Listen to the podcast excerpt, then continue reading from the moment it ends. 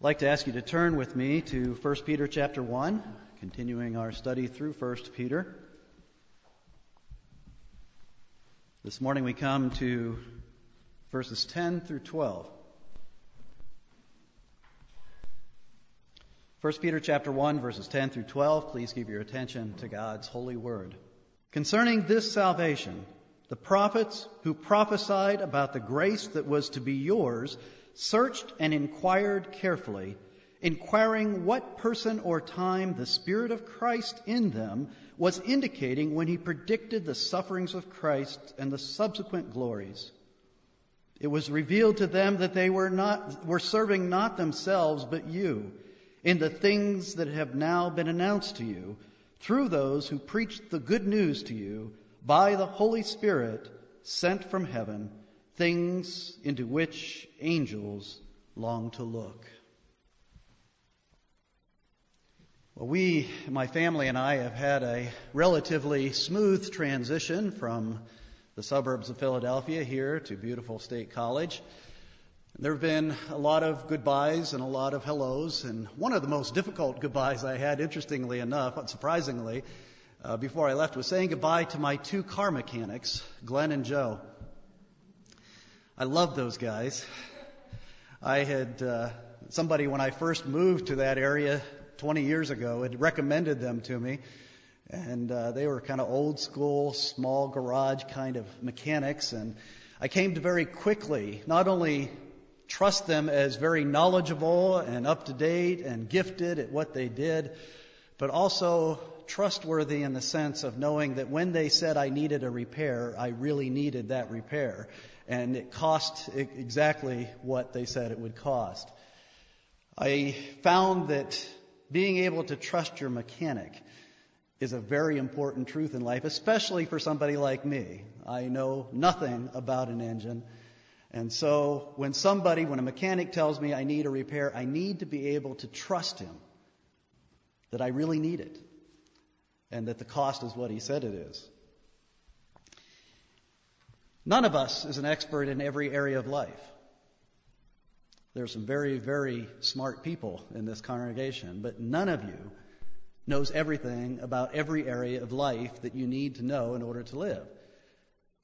And so we go through life trusting in authorities, trusting in experts, taking their word for it about what is true in those areas of life. We trust the architects when they design our homes or our offices or our shopping malls. We trust them that they know what they're talking about.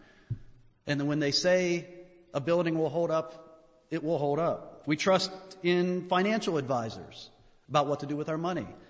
We trust in doctors about what to do about our health. We take their word for it. We need to be able to trust them because we don't know what they know. Well, this is especially true when it comes to matters about the spiritual world. We, if, obviously, if you're here, I'm assuming you believe that there is a spiritual reality. There's something beyond what our five senses can tell us.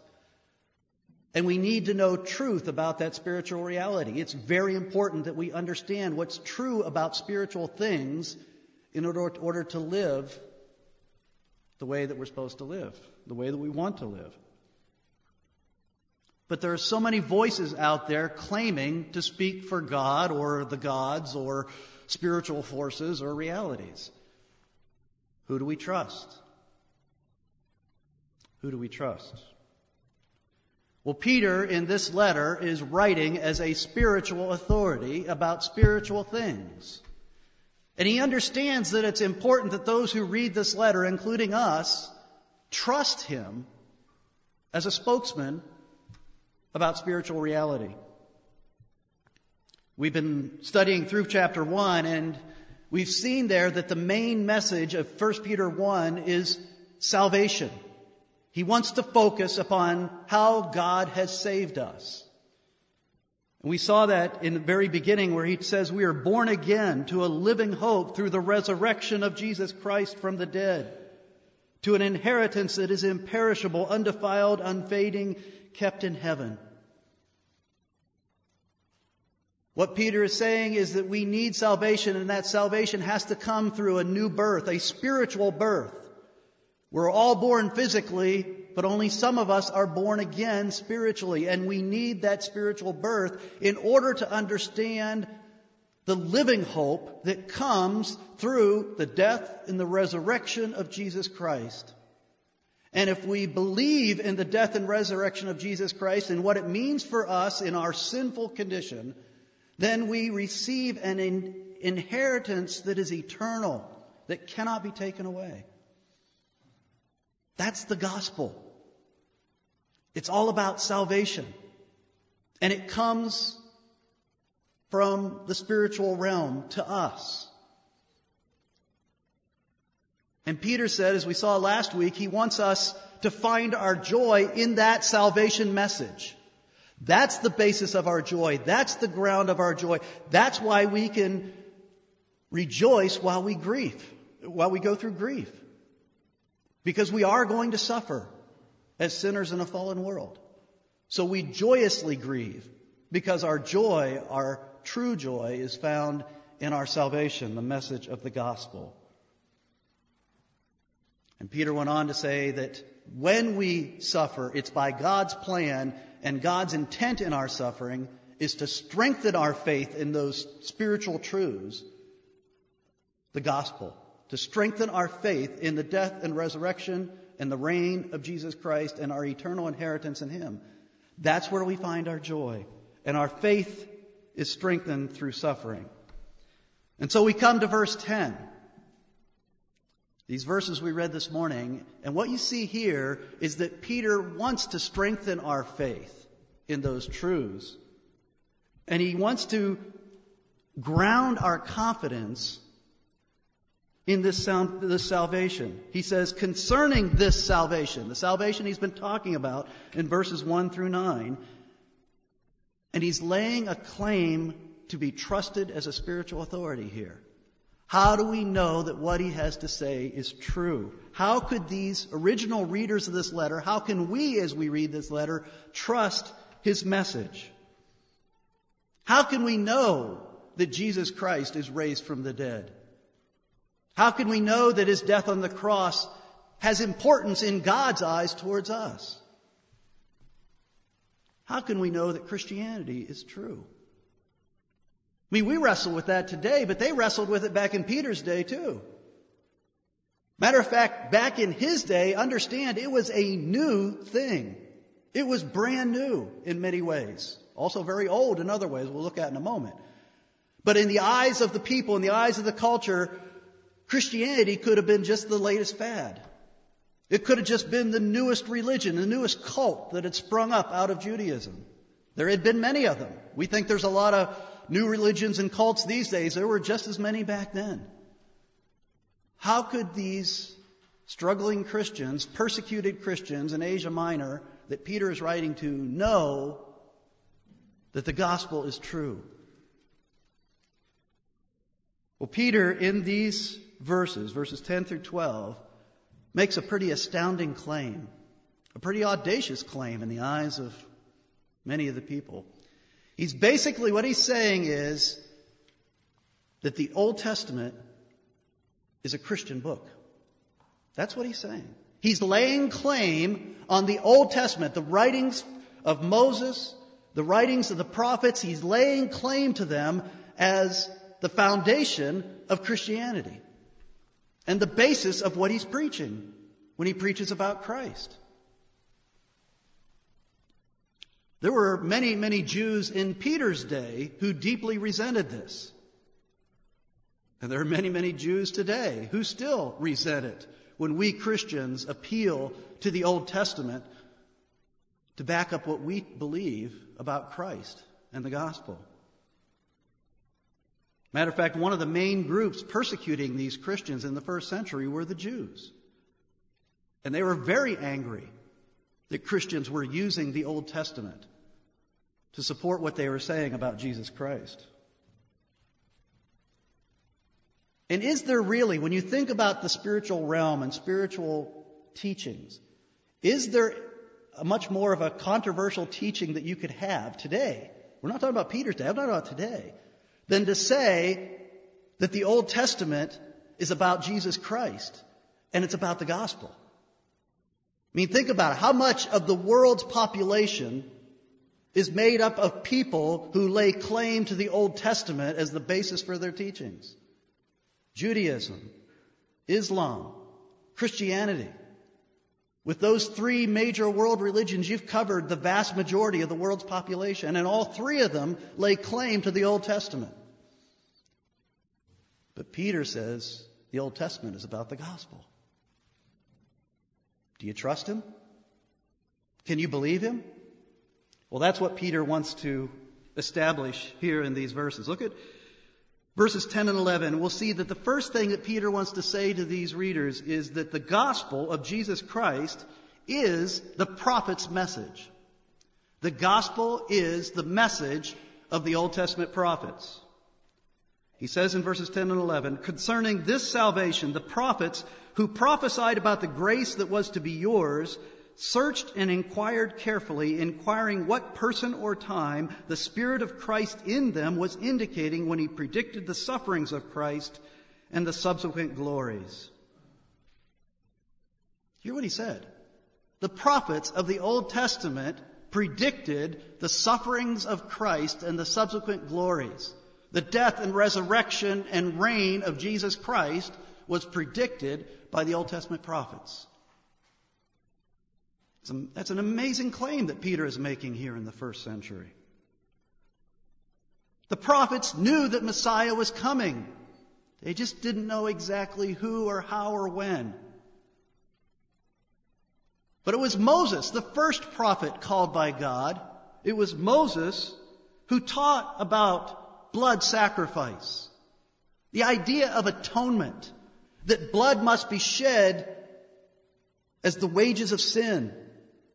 And that there is a means of substitute. There is a means of sacrifice of a substitute, of a perfect substitute that can somehow atone for sins, that can cover over sin, that can bring God and man together.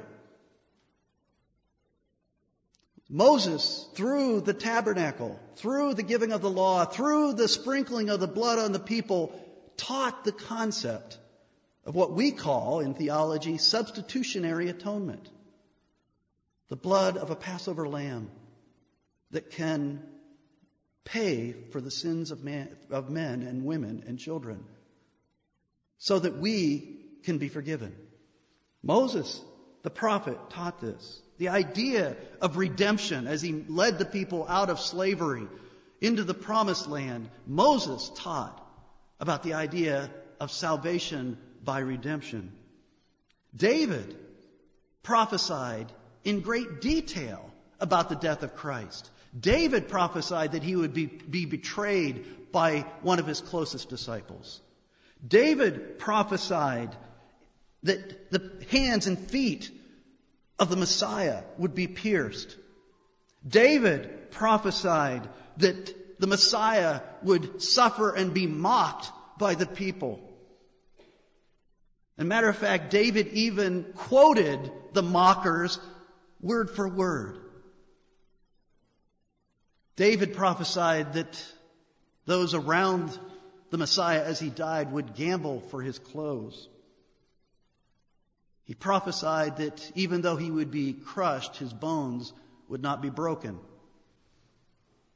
He prophesied that this Messiah would die and be raised again to live eternally.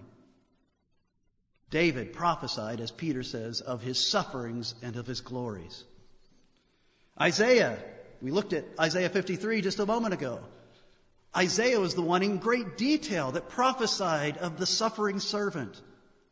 That when Messiah came, he wouldn't come as a conquering king to set up an earthly kingdom. He would come to suffer for his people. That in his death he would be, he would be buried with the rich, but in his life he would be mocked and rejected and ridiculed by the people. Isaiah is the one who, as we saw a moment ago, gave the deep theological meaning be- behind the death of Christ. and his resurrection from the dead. Isaiah preached the cross. Isaiah preached the sufferings of Christ and his subsequent glories as he bore the sins of the straying sheep. Those are just some examples. It's always kind of fascinating as the scholars try to count the Old Testament prophecies about Christ and his kingdom. And sometimes they, they come up with different counts. They're all generally in the same ballpark, but it depends on how you divide up or how you interpret some of those prophecies. But there was one scholar, I think a pretty typical number that he came up with was 332 different prophecies about the Messiah and his kingdom. And Christ fulfilled them all. This concept of fulfilled prophecy, we don't talk about it as much in the church anymore. But this was central to the preaching of the apostles in the early church. Let me just give you a couple examples. Turn over to the book of Acts with me. Let's go. Well, first of all, just let me remind you of the, of the, the preaching. If you just glance at uh, Acts chapter 2, remember, we're talking about Peter here.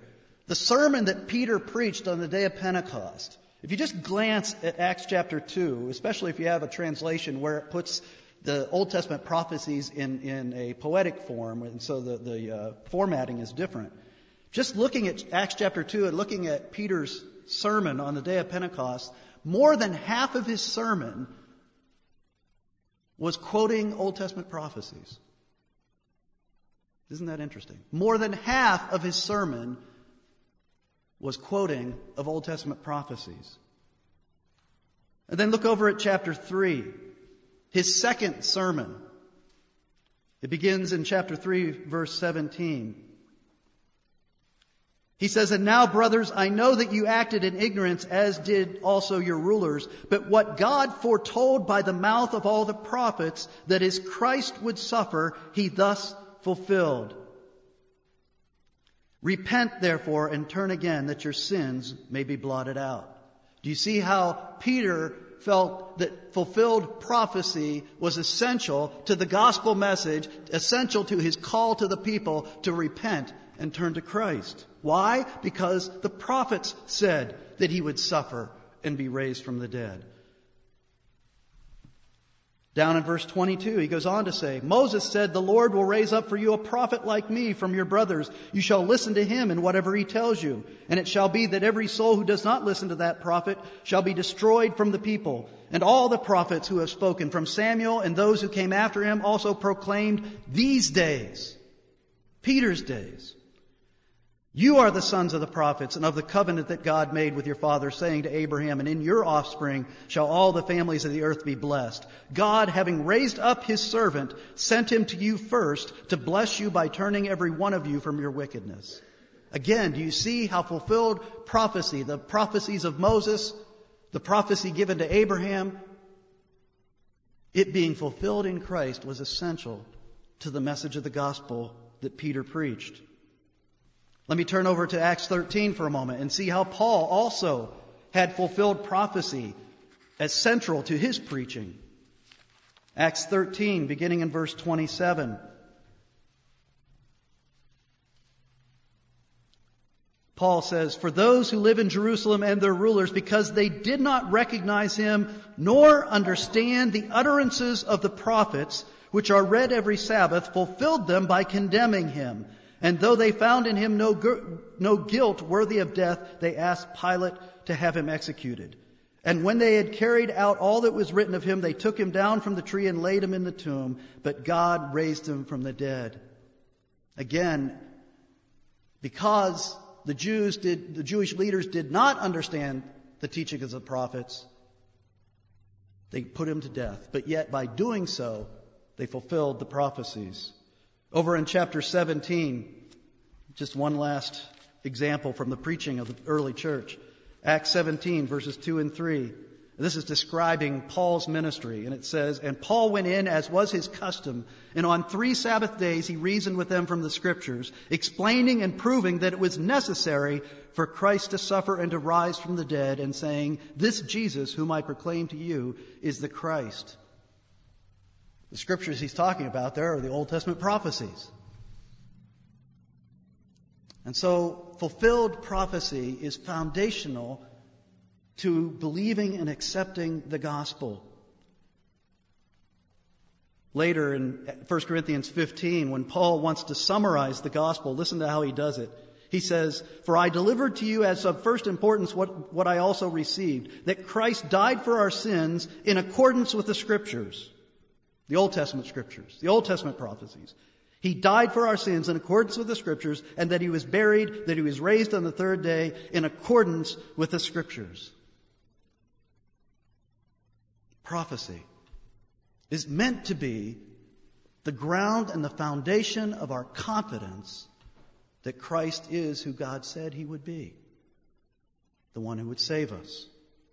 Notice that Peter says here back in 1 Peter chapter 1, he says that the prophets didn't just pass along this information. They didn't just speak these prophecies in some kind of trance. He says that they searched and inquired carefully, inquiring what person or time the Spirit of Christ in them was indicating. They desperately wanted to know more than what God had revealed to them about who this Christ was and how he was going to save them because that Christ was their hope too. They were preaching the gospel, but it was a gospel of shadows. It was a gospel of prophecy. It hadn't yet been fulfilled and they desperately wanted to know how God was going to fulfill these prophecies that he'd revealed to them. They searched and inquired carefully.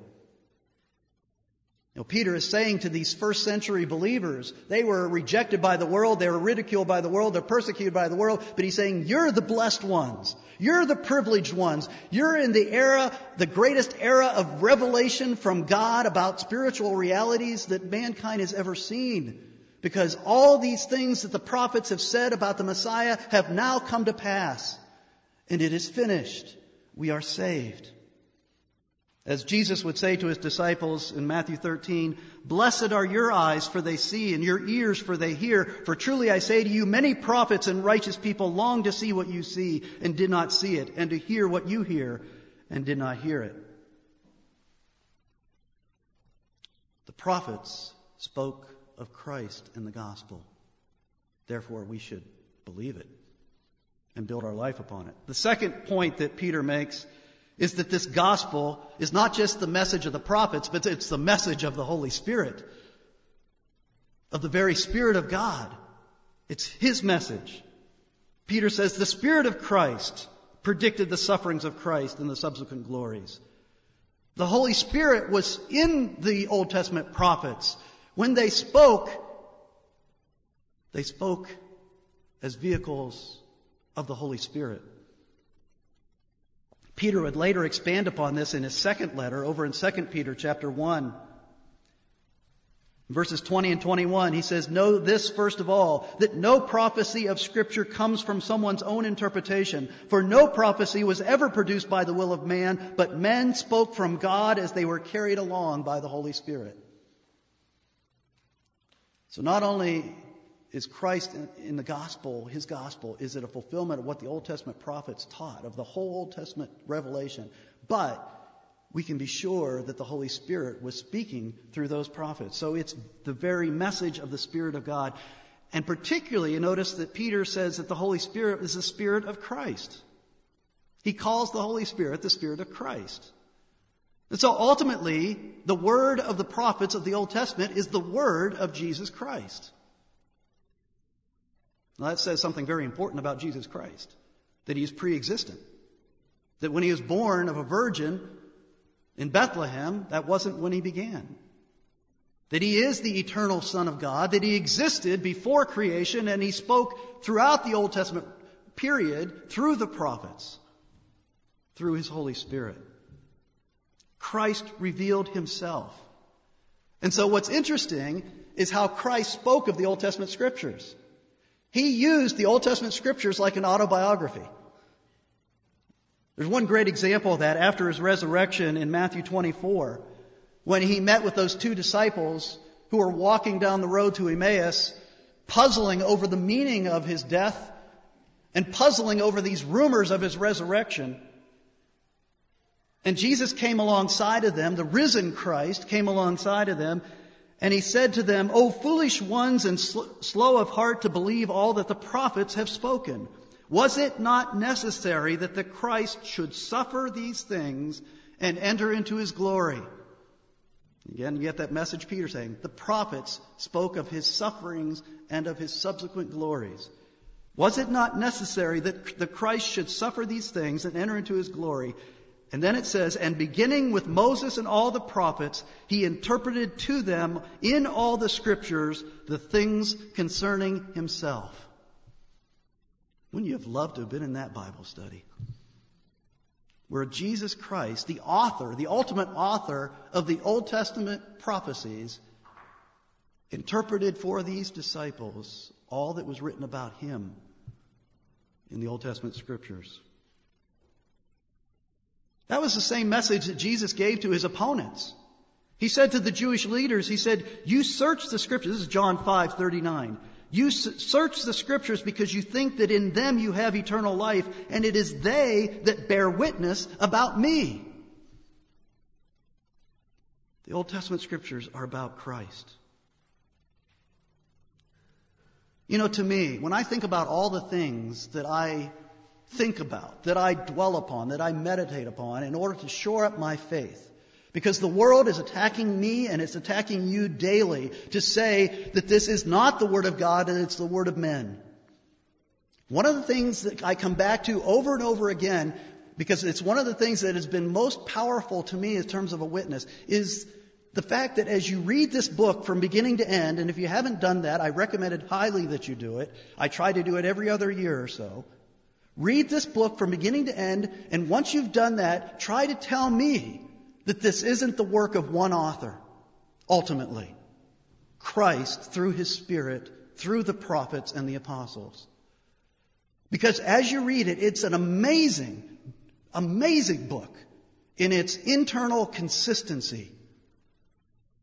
How it preaches the same gospel from page one to the very last page. And just think about that as evidence to shore up your faith. This book was written over the course of 1500 years almost. 1500 years. It was written by almost 40 different authors during those 1500 years. That's about 40 generations. Just think about how your life, your world, your thinking, your culture is different than your parents' generation and your grandparents' generation and your great grandparents' generation. Think about how much has changed in just two or three generations. We're talking about 40 generations of different cultures and places and times and people. The authors of scripture, these 40 different authors were fishermen, they were shepherds, they were priests, they were kings, there was a prime minister in their midst. There was a military general. There was a tax collector. There was a doctor. These writings were done in palaces, in pastures, in dungeons, and in the wilderness. These writings were written on three different continents Africa, Asia, and Europe. They were written during war and peace. They were written during prosperity and poverty. They were written during blessing and judgment. They were written during revival and apostasy, and they are written in three different languages Hebrew, Greek, and Aramaic. And yet, when you read these scriptures from beginning to end, it's amazingly obvious that there's one author behind it all. There is a supernatural consistency and continuity among the writings of the prophets and the apostles.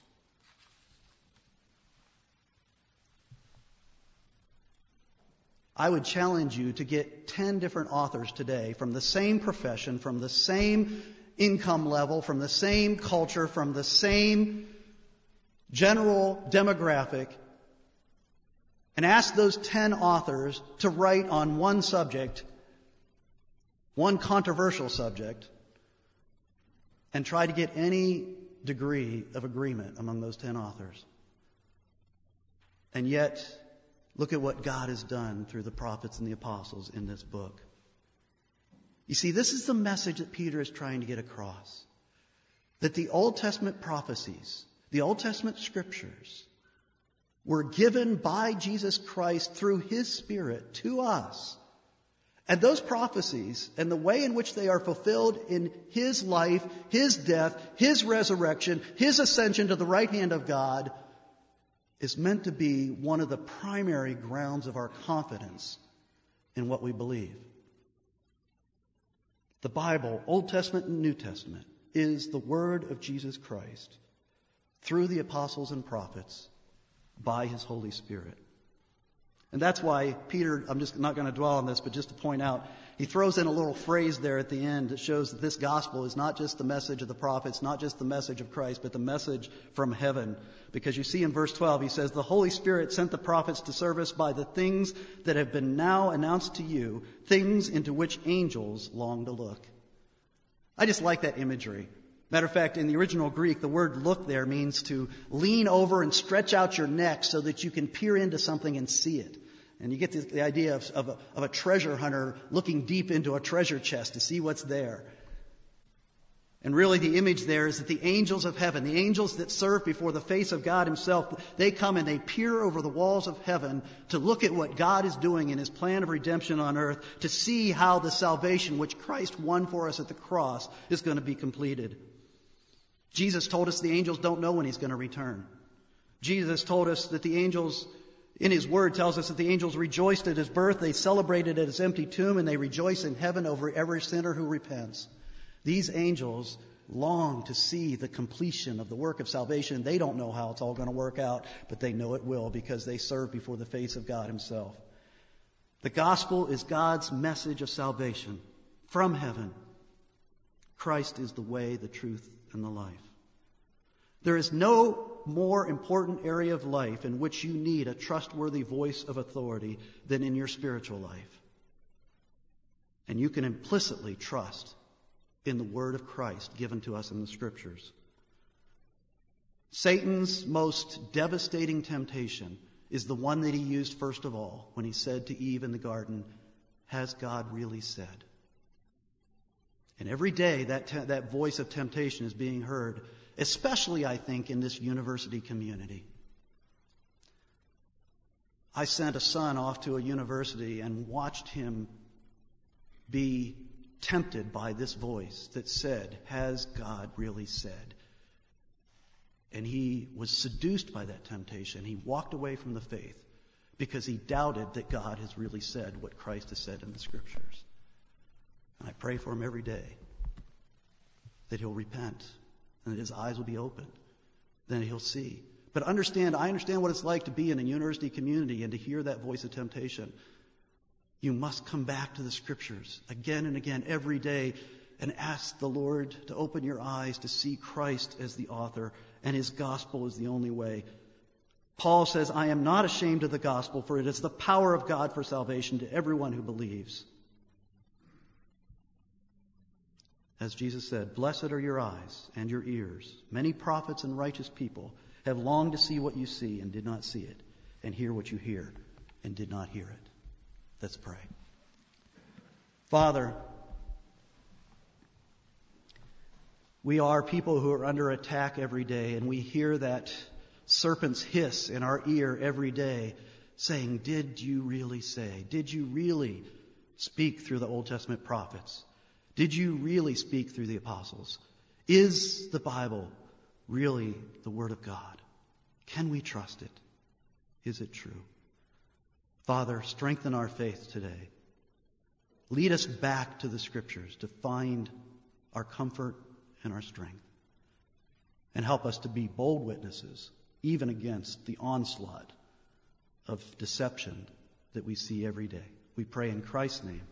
Amen.